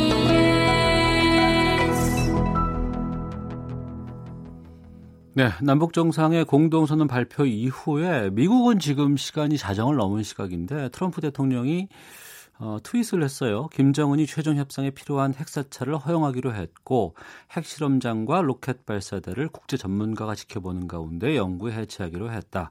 또한 북한과 남한은 2032년 올림픽의 공동 개최를 추진하기로 했다.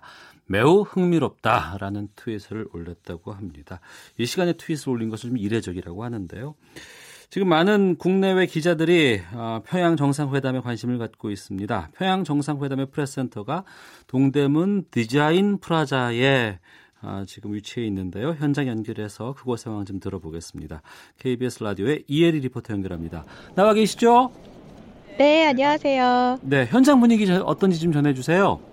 네, 지금은 점심시간이 끝나고 다소 한산한 분위기입니다. 점심을 먹으러 간 기자들이 있어서 곳곳에 빈자리도 보이는데요. 하지만 오전에 이곳 분위기는 지금과 사뭇 달랐습니다. 대형 스크린을 통해 두 정상이 함께 있는 모습에 긴장감과 엄숙함이 감돌았지만 평양 공동선언문 발표에서 김정은 위원장이 조만간 서울을 방문하겠다라는 이 얘기에 기자들 사이에서는 환호성이 들리기도 했는데요. 네. 취재진들은 스마트폰을 들고 대형 스크린을 통해 나오는 두 정상의 모습을 일제히 촬영하기도 했고요. 국내외 기자들은 기사를 작성하면서 분주한 모습이고 실시간으로 현장 분위기를 전달하는 영상 카메라에 담는 기자들의 모습도 볼 수 있습니다. 네, 현장에 있는 기자들의 규모는 얼마나 되고 또 어떤 방식으로 일을 하고 있습니까? 네, 오늘 오전 국내외 취재진 약 2,700여 명이 등록을 마쳤고요. 900석이나 되는 이 자리는 빈틈없이 가득 채웠습니다. 이곳은 메인 브리핑룸을 기준으로 좌우에 설치된 대형 스크린을 통해서 평양의 생생한 모습을 볼 수 있고요. 지금은 9월 평양 공동선언문이 컴퓨터 화면에 나오고 있는데 보다 빠르게 실시간으로 평양 남북정상회담 소식을 접할 수 있습니다. 네. 지금 평양 공동 취재단이 평양에서 생방송을 하고 아니면 녹화 방송한 화면을 전송을 하면 국내외 기자들이 이걸 받아서 쓰는 방식으로 알고 있는데 구체적인 방식을 어떻게 지금 전해지고 전파가 되는지 그 프로세스를 좀 소개해 주세요. 네, 이 남북정상회담의 생생한 소식을 전하기 위해서 지난 16일 남북정상회담 평양공동취재단은 평양에 도착을 했고요. 현재 평양 고려호텔 2층에 프레스센터를 열었습니다. 선발대에는 KBS 생중계 차량도 함께 이동을 했고요. 고려호텔 프레스센터에서 인터넷을 사용할 수 있기 때문에 공동취재단이 취재한 현장 상황과 사진 그리고 동영상들을 평양에서 이곳 동대문 디자인플라자 프레스센터로 보내고 있습니다. 네. 자, 오후에 뭐 주목할 만한 일정이나 이벤트는 어떤 것에 지금 기자들이 관심 두고 있습니까? 네, 우선은 그 옥류관에서 식사를 하고 이 대통령 내외와 특별 수행원들은 평촌구역 소재의 만수대 창작사를 참관하는데 김영희 전시관장의 설명을 들으면서 예술품 조각 관람도 예정돼 있습니다. 그리고 저녁에는 대동강 수산물 식당 안에 있는 봄맞이방에서 대통령과 수행원이 식사를 하는데요. 문재인 대통령이 평양 시민들이 자주 찾는 곳을 원했고 이곳이 저녁 식사 장소로 낙점이 됐는데 이방 다른 테이블에는 다른 평양 시민들 들도 자연스럽게 식사를 하게 됩니다. 이후 북측이 문재인 대통령의 첫 평양 방문을 위해서 맞춤형으로 준비한 집단 체조 공연 빛나는 조국을 관람하는데요. 능라도 소재 이 종합 체육 경기장인 5일 경기장에서 공연을 관람하고요. 공연은 1시간가량 소요될 것으로 보이고 문재인 대통령 일행뿐만 아니라 김정은 위원장 내외 등 이 북측 인사들도 함께 관람합니다. 네, 2박 3일의 일정 중에서 이제 오늘 1박 2일 일정이고 DDP 프레스센터는 언제까지 가동을 해요? 네, 이 남북 정상회담 종료 이튿날인 21일 자정까지 문을 열고요. 남북 정상회담과 관련된 생생한 소식은 그때까지 전 세계에 전할 예정입니다. 지금까지 평양 남북 정상회담 프레스센터가 설치된 서울 동대문 디자인 플라자에서 리포터 이혜리였습니다. 네, 고맙습니다. 자, 그럼 이번에는 임진각에 나가 있는 곽지연 리포터를 연결해 보겠습니다. 곽지연 리포터. 네, 저는 지금 경기도 파주시 임진각에 나와 있습니다. 분단의 아픔을 되새기며 통일을 염원하는 곳으로 365일 눈이 오나 비가 오나 실향민분들 또 이산가족분들 그 외 내국인 외국인 관광객들이 많이 찾고 있습니다. 그럼 이곳을 매일 찾아오시는 실향민 한 분과 말씀 나눠보겠습니다. 안녕하세요. 네, 안녕하세요. 어디에 사시는 누구신지 소개 좀 해주세요. 네, 서울 남가자동에서 오는 실향민 정성춘입니다. 그러시군요. 매일 이곳을 찾아오신다고 하는데 이곳에서 어떤 역할을 하고 계시다고요? 아, 네, 여기 임진각은 그 일반인으로서는 그 분단의 상징이잖아요. 네. 그래서 세계 각국 국내인은 물론 세계 각국 분들이 이제 오시면은 궁금한 점을 물어보시면 이 지역에 대해서 설명도 해드리고 또 철조망에 통일염원 리본 달기도 그것도 하고요. 또 그 다음에 이 철조망에 실향의 아픔 그 사진들이 여기 쭉 있어요. 옛날 30년 전부터 여기 변하는 모습을 이제 그거 여쭤보시면 돼. 그걸 하나하나 제가 또 설명도 해드리고 이제 그런 역할을 해요. 이 역할은 언제부터 이렇게 하고 계신가요? 이게 제가 72년도 임진각이 생길 때 26살 때요. 그때부터 이제 실향민 사진사를 하면서 그다음에 여기 설명 명예 지킴이 역할을 하면서 그때부터 했어요. 그러시군요. 그 선생님 근데 고향은 어디신가요? 고향은 제가 지금 여기 서 있는 바로 저 건너 여기 임진강. 바로 저 건너 여기서 잡필터에서 산마루가 저기 보이잖아요. 보이네요. 근데 잡필터 터지만 갈 수가 없는 DMZ도 저게 제가 살던 곳이 경기도 장단이에요. 예, 지금 DMZ 남쪽이에요. 예, 정말 고향을 제척에 두고 계신데요. 매일매일 이렇게 고향을 바라보시는 그 마음 어떠신가요? 지금은 하도 세월이 약 48년, 50년 가까이 이제 돼가다 보니까 제가 있는 곳이나 저기나 안 가도 똑같은 그런 그 고향의 마음 그런 생각이 들어요. 아, 그러시군요. 이렇게 이번 평양 공동선언에서 금강산 지역의 이산가족 상설 면회소를 빠른 시일 안에 개소하기로 했습니다. 네. 그러면서 이렇게 문이 하나 둘씩 열리기 시작했는데요. 네. 그거 바라보시는 마음이 어떠신가요? 아, 그거는 좋은 점이죠. 제 생각 개인적인 생각이지만 하루빨리 그 남북이 그 자연스럽게 정말 그 남쪽이나 북쪽이나 똑같은 그 일반인은 똑같을 거 아니에요. 네. 생각하는 게 자연스럽게 실향민 이산 가족들이 남쪽도 왔다 북쪽도 갔다 그러면서 이제 그 관광도 자연스럽게 이루어지면서 좀 나 같은 사람 여기서 50년 가까이 되지만 못 가봤잖아요. 그럼요. 그럼 관광이 이루어지면 저도 한번 가가지고 뭐 금강산이나 개성이나 평양이나 그런 데 가서 둘러보기도 하고 또 뭐 평양냉면 뭐 그런 게 유명하다 그러니까 그런 것도 한 그릇 먹어보고 그런 생각이 들어요. 맞습니다. 아마 실향민분들의 모두의 바람이 아닌가 싶습니다. 오늘 말씀 고맙습니다. 네, 감사합니다. 네, 지금까지 실향민 정성춘님과 말씀 나눠봤습니다. 저는 경기도 파주시 임진각에서 곽지연이었습니다.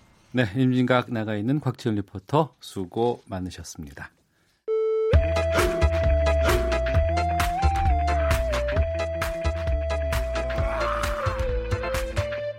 오태우래 시사본부.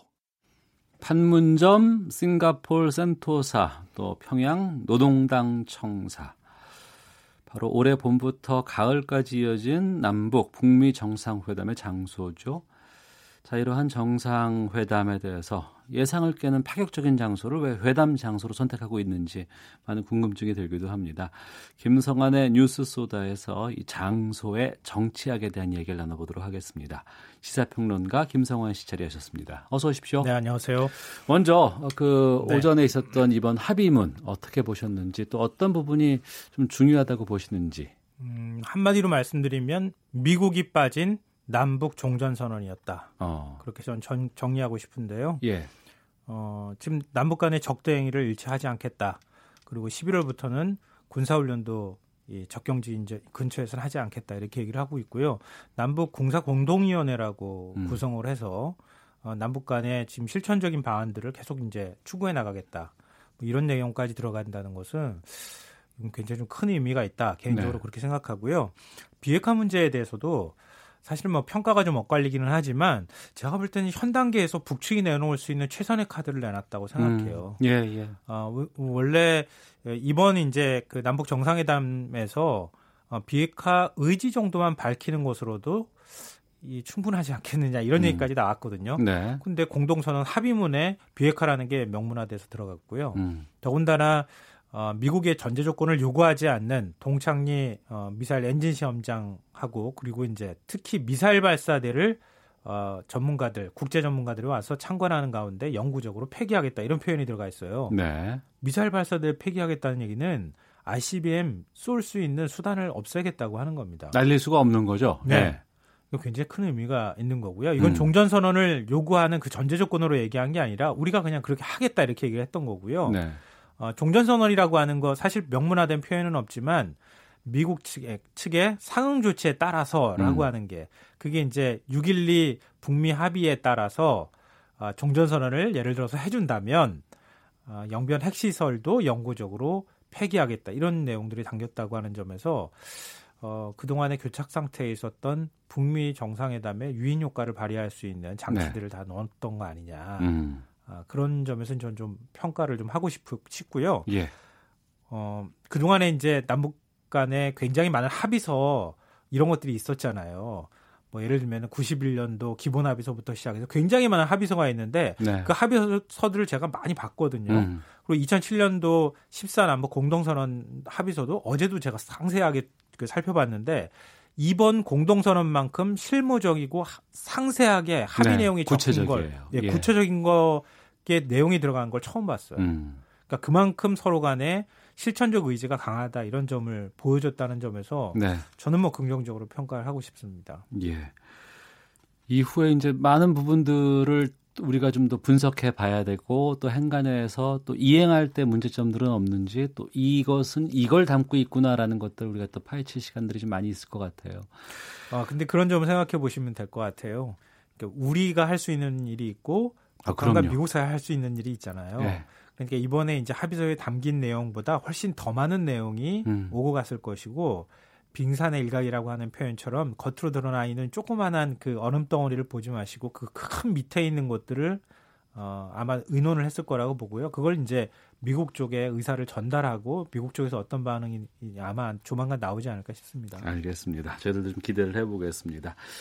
자, 오늘 그 장소에 대해서 좀 말씀을 나눌까 하는데 정상회담이 이루어지는 장소가 뭐 특별한 이유를 담고 있다면서요? 우리 예를 들어서요. 대통령 선거 때마다 대선 후보들이 어디에서 출마 선언을 할까 이거 관심이잖아요. 예. 그래서 뭐 광화문 세종대왕 동상 앞, 뭐 독립문 서대문 형무소, 남산 김구 선생 동상 앞. 네. 왜 그걸 선택하겠어요? 그 장소를. 상징을 담고 있는 것이니까. 그걸 자기가 그 상징을 취하는 거잖아요. 뺏어오는 거거든요. 예. 그렇기 때문에 그 장소가 정치적으로 굉장히 중요한 의미를 갖고 있는 거거든요. 남북 간에도 정상회담이 그동안에 열렸던 장소를 생각해보면 장소가 담고 있는 의미가 굉장히 큽니다. 네. 예를 들면 판문점, 역사적인 맥락에서도 굉장히 중요한 곳이고요. 특히 이제 정상회담을 연다고 하면은 그동안에 뭐 계속 남북 간의 정상회담이 있었지만 북한 정상이 조만간 가까운 시일 내에 서울 답방하겠다고 했는데 한 번도 안 왔잖아요. 예. 문재인 대통령이 다시 정상회담을 하는데 평양을 가기가 어렵잖아요. 차라리 중간 판문점이라고 하는 역사적인 장소를 문재인 대통령만의 장소로 만들겠다. 그러니까 이런 의미를 담고 있는 거고요. 싱가포르 센토사 같은 경우에도 사실은 북측이나 미국 측이나 똑같이 그런 의미를 담고 아마 역사적인 장소로 선택을 한 것 같아요. 네. 트럼프 대통령이 평양 가기도 어렵고 김정은 위원장이 그렇다고 워싱턴 가기도 어려우니까 중립지대를 선택하되 다른 사람이 역사적인 장소로 선택하지 않은 중립지대가 뭐가 있을까? 그래서 센토사라고 하는 섬을 선택했다. 그런 점에서 장소의 정치학이라고 하는 게 정치나 국제 외교에서 굉장히 중요하다. 이런 네. 점을 좀 말씀드리고 싶은 거죠. 네. 이번에 평양 정상회담에서는 어느 곳이 좀 그 의미를 담고 있는 핵심적인 장소로 보였어요? 저는 첫 정상회담이 열렸던 노동당 중앙위원회 본부 청사를 좀 꼽고 싶습니다. 예.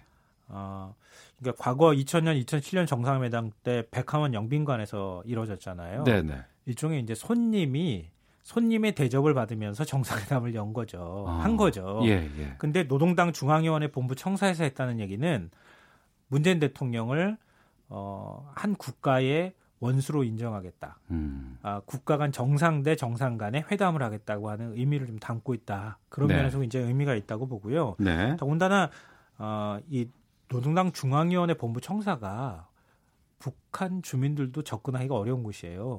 쉽게 말씀드리면 우리 청와대 같은 곳이거든요. 아, 예, 예. 청와대 얼마 전에까지만 해도 못 갔잖아요. 잘, 그렇죠. 근처에. 지금이야 이제 좀 자유롭게 다니지만. 그러니까 본부 청사 같은 경우에 북한에서 최고의 극비가 유지되어야 될 공간이고요. 보안이 유지되는 시설인데 여기에 문재인 대통령을 불러서 정상회담을 했다는 것은 북한은 정상국가다. 또 자신감을 우린 갖고 있다. 이번 회담을 좀 진지하게 대하겠다. 이런 여러 가지 의미를 담고 있는 것이다. 네. 그렇게 볼 수 있을 것 같아요. 그 노동당 청사라는 곳이 그런 청와대와 비견될 정도로 중요한 곳이기도 하고 또 거기에 또 특성들도 많이 있다면서요. 김정은 위원장 집무실이 있는 곳이고요. 노동당 이 본부 청사가 있는 그 주변이 일종의 행정타운 같은 곳이에요. 김정은 위원장이 머무는 숙소 이런 것도 주변에 있고요. 각종 행정기관들이 몰려있는 곳이거든요. 그러니까 그곳은 사실은 이제 우리 남북 간의 적대관계, 북미 적대관계 이런 걸로 보면은 만약에 이 서로 분쟁이 발생하거나 전쟁이 일어난다 그러면 제일 먼저 이 타깃이 되는 곳이겠죠. 여기를 뭐 이건 사람들마다 시각이 다를 수 있겠지만 일종의 적이었던 국가의 원수. 를 불러들여서 여기서 회담한다는 거는 굉장히 각별한 의미가 있을 수 있는 거죠. 그리고 우리 경호원들이 또 그쪽에 다 들어가 있을 수밖에 없기 때문에. 예, 맞습니다. 저는 그 순안국제공항, 평양국제공항, 순안비행장이라고 불렀던 거. 네, 맞아요. 전 이번에 깜짝 놀랐어요. 건물도 되게 세련되게 잘 지었고 또 보니까 그 내렸던 곳이 터미널 1이에요. 그리고 국내선이 내리는 곳이라고 들었는데 맞습니까? 예, 터미널 2도 만들었어요. 김정은 위원장 집권 이후에 제2청사도 만들었거든요. 제가 볼 때는 제2청사 만들 때 활주로나 이 주변도 전부 정돈을 한 것 같아요. 정비도 하고 시설 개선도 이루어진 것 같거든요. 왜냐하면 제가 지난 2000년 정상회담 때 프레스센터에 당시 앉아 있었고 김대중 대통령하고 김정일 위원장이 딱 만나는 장면을 너무 생생하게 지금도 기억하거든요. 그때 그 공항의 모습은 왠지 굉장히 밝아 보였고 그랬어요. 근데 이번에는 활주로에 비행기가 이렇게 들어오는 장면도 그렇지만 굉장히 말끔하게 정돈되어 있는 모습이 보였다. 그런 곳이고요. 그리고 이제 순안공항은 1940년대 북쪽에서 제일 먼저 만든 비행장은 미림 비행장이라고 하는 곳인데 순안공항은 그 다음에 만들어진 곳이에요. 40년대 후반쯤에 만들어진 곳인데요. 국제공항이라고 하지만 사실 국제 노선이 별로 없어요. 평양, 베이징 노선 정도밖에 없는 공항인데 김정은 위원장이 이걸 시설을 전부 다 개선을 하고 현대화했다는 얘기는 외부에서 언젠간 많은 사람들을 받아들이겠다. 관광이나 이런 것들을 하겠다. 이런 의지들을 반영한 것이다. 이렇게 볼 수 있고요. 더 제가 순안공항을 주목한 이유는 21발의 예포 때문이에요. 굉장히 많이 화제가 됐죠. 그러니까 그랬죠. 국빈급 예우를 한다고 하는데 왜 예포 21발 쏘는데 국빈급 예우야? 이렇게 생각하시는 분들이 있을 것 같은데요. 여기에 역사적인 배경이 있어요. 과거 중세시대 때 이 해상에 있는 해군 전투함 같은 그런 배에서는 쏠 수 있는 이 탄이 굉장히 적었어요. 배에 실어놓고 가야 되니까. 그렇죠. 한 7발밖에 안 됐다 그래요. 근데 그거 다 쏘고 나면 더 쏠 탄이 없잖아요. 그러니까 그 내가 가지고 있는 모든 포탄을 다 쏴버린다. 그러면 나는 비무장 상태가 된다. 다시 말해서 나는 당신을 그만큼 예우하겠다고 하는 뜻을 담고 있다는 거죠. 근데 육군 같은 경우에는 탄을 좀 더 많이 갖고 다닐 수 있으니까 21발 이렇게 됐던 건데요. 그래서 국가 정상급은 21발, 그 다음부터 급이 좀 떨어질 때마다 이 쏘는 발수가 떨어져요. 근데 문재인 대통령한테 북측이 21발의 예포를 쐈다고 하는 것은 지금 이제 제가 남북 그 종전선언이다. 이번에 이제 공동선언이 그렇게 말씀드렸던 것처럼 이미 21발 예포 쏠 때 우리는 남쪽을 향해서 적대적 행위를 할 의사가 없습니다. 라고 하는 상징적인 의미를 담고 있었던 것이었다. 저는 그래서 순환공항이 굉장히 정치적으로 또 장소의 정치학에서 아주 중요하다고 생각합니다. 그야말로 의미를 담은 오프닝을 그곳에서 그냥 다 그렇죠. 아, 발사한 맞습니다. 것이군요. 네. 알겠습니다. 그리고 이제 두 정상이 이제 환영을 받고 나서 각자 차를 탔어요. 왔죠. 그렇죠. 근데 어느 순간에 봤더니 다시 내려가지고 여명거리를 가기 전에 같이 만나서 두 정상이 한 차에 타고 또 이제 그 영부인과 그 두 김정숙 여사와 네. 이설주 여사가 네. 따로 타고 이제 가는 장면이 나왔는데 전 그 여명거리라는 곳이 70층짜리 이런 빌딩이 서 있고 깜짝 놀랐어요. 최근 10년 사이에 북한 그러니까 평양을 다녀왔던 분들은 엄청나게 북한의 스카이라인이 변했다 이렇게 평가합니다. 네. 여명 거리의 제일 높은 빌딩이요. 73층이에요. 네. 그리고 이게 이제 아파트가 73층이거든요. 30층부터 50층 사이 아파트 총 4,800세대가 들어갔어요. 근데 이게 또 에너지 전략형 친환경 녹색 거리로 조성을 했다 그래요. 그러니까 73층 아파트는 근데 1년 만에 또 지었다 그래가지고 굉장히 화제가 됐거든요. 아, 73층 건물을 1년 만에 지었어요? 네. 왜 이거 어떻게 1년 만에 이걸 지을 수 있느냐 그랬더니 콘크리트 양생 기간을 3분의 2로 줄였다. 근데 그 비결은 또 안 알려주고 있다 그래서 예. 그 나중에 한번 좀 남북 관계 좋아지만 확인 한번 해보고 싶어요. 우리도 이렇게 공기 단축할 수 있으면 건설비가 되게 줄어들 수 있잖아요. 그래서 평양을 방문한 외국인들 사이에서 평양이라는 단어하고 맨해튼이라고 하는 단어를 합성해서 평해튼이다 이렇게 또 불러요. 그 거리를.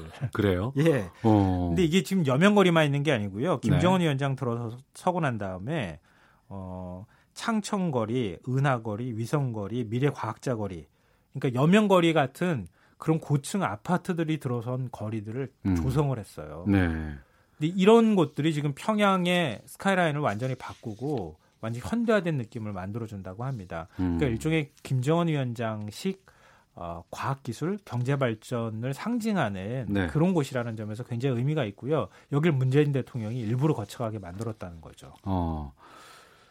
그리고 어제 저녁이었나요? 목란관이라는 곳에서 식사를 했다고 들었어요? 아, 북한 국화가 뭔지 아세요 혹시? 몰라요. 목란이에요. 아, 그래요? 그래서 우리가 쉽게 산목련이라고 불러요. 네. 목련은 아시죠? 예, 목련 알죠. 예, 흰 목련 안에 약간 네. 붉은 수술 같은 게 있는 꽃이라고 생각하시면 될 것 같아요. 그 목란. 네, 목란. 그 목란 꽃을 형상화한 장소다. 연회장이다. 예. 이렇게 생각하시면 되고요. 연회장 안 밖을 전부 다 흰색으로 다 치장을 했다고 합니다. 그래서 많이 화제가 됐고요. 이게 1980년 지어진 건물인데 김정일 국방위원장이나 고위 간부들이 주최하는 내부 행사용으로만 사용하다가 1989년 세계 청년학생 축전 때 일본 조청년 간부들 연회를 열어줬다 그래요. 그 다음부터 이제 외빈한테도 이제 공개하기 시작했는데요. 정주영 현대그룹 명예회장 예. 98년도에 소떼 방북했잖아요. 예예. 그때 여기서 연회했고요. 2000년과 2007년 정상회담 만찬도 사실 이곳에서 열렸습니다. 예. 점심은 옥류관에서 예. 냉면으로. 저도 가보고 싶은 곳이고요. 많은 분들이 아마 가보고 싶은 곳일 것 같은데요. 예. 우리 이제 서울이나 평양냉면집 가잖아요.